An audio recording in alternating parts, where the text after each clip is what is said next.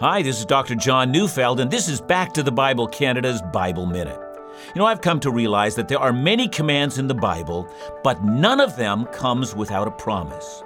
That's to say, the Bible is not just a list of do that and don't do that, kind of like, you know, sit up straight and don't mumble when you talk and pay attention.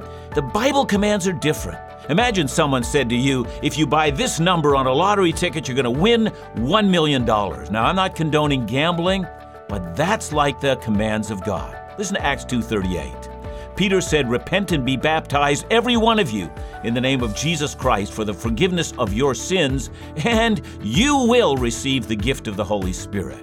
See, if you obey, renounce your sins, and trust in Christ, then the gift of the Holy Spirit is offered you eternally. Find us every weekday on this station or listen also at backtothebible.ca.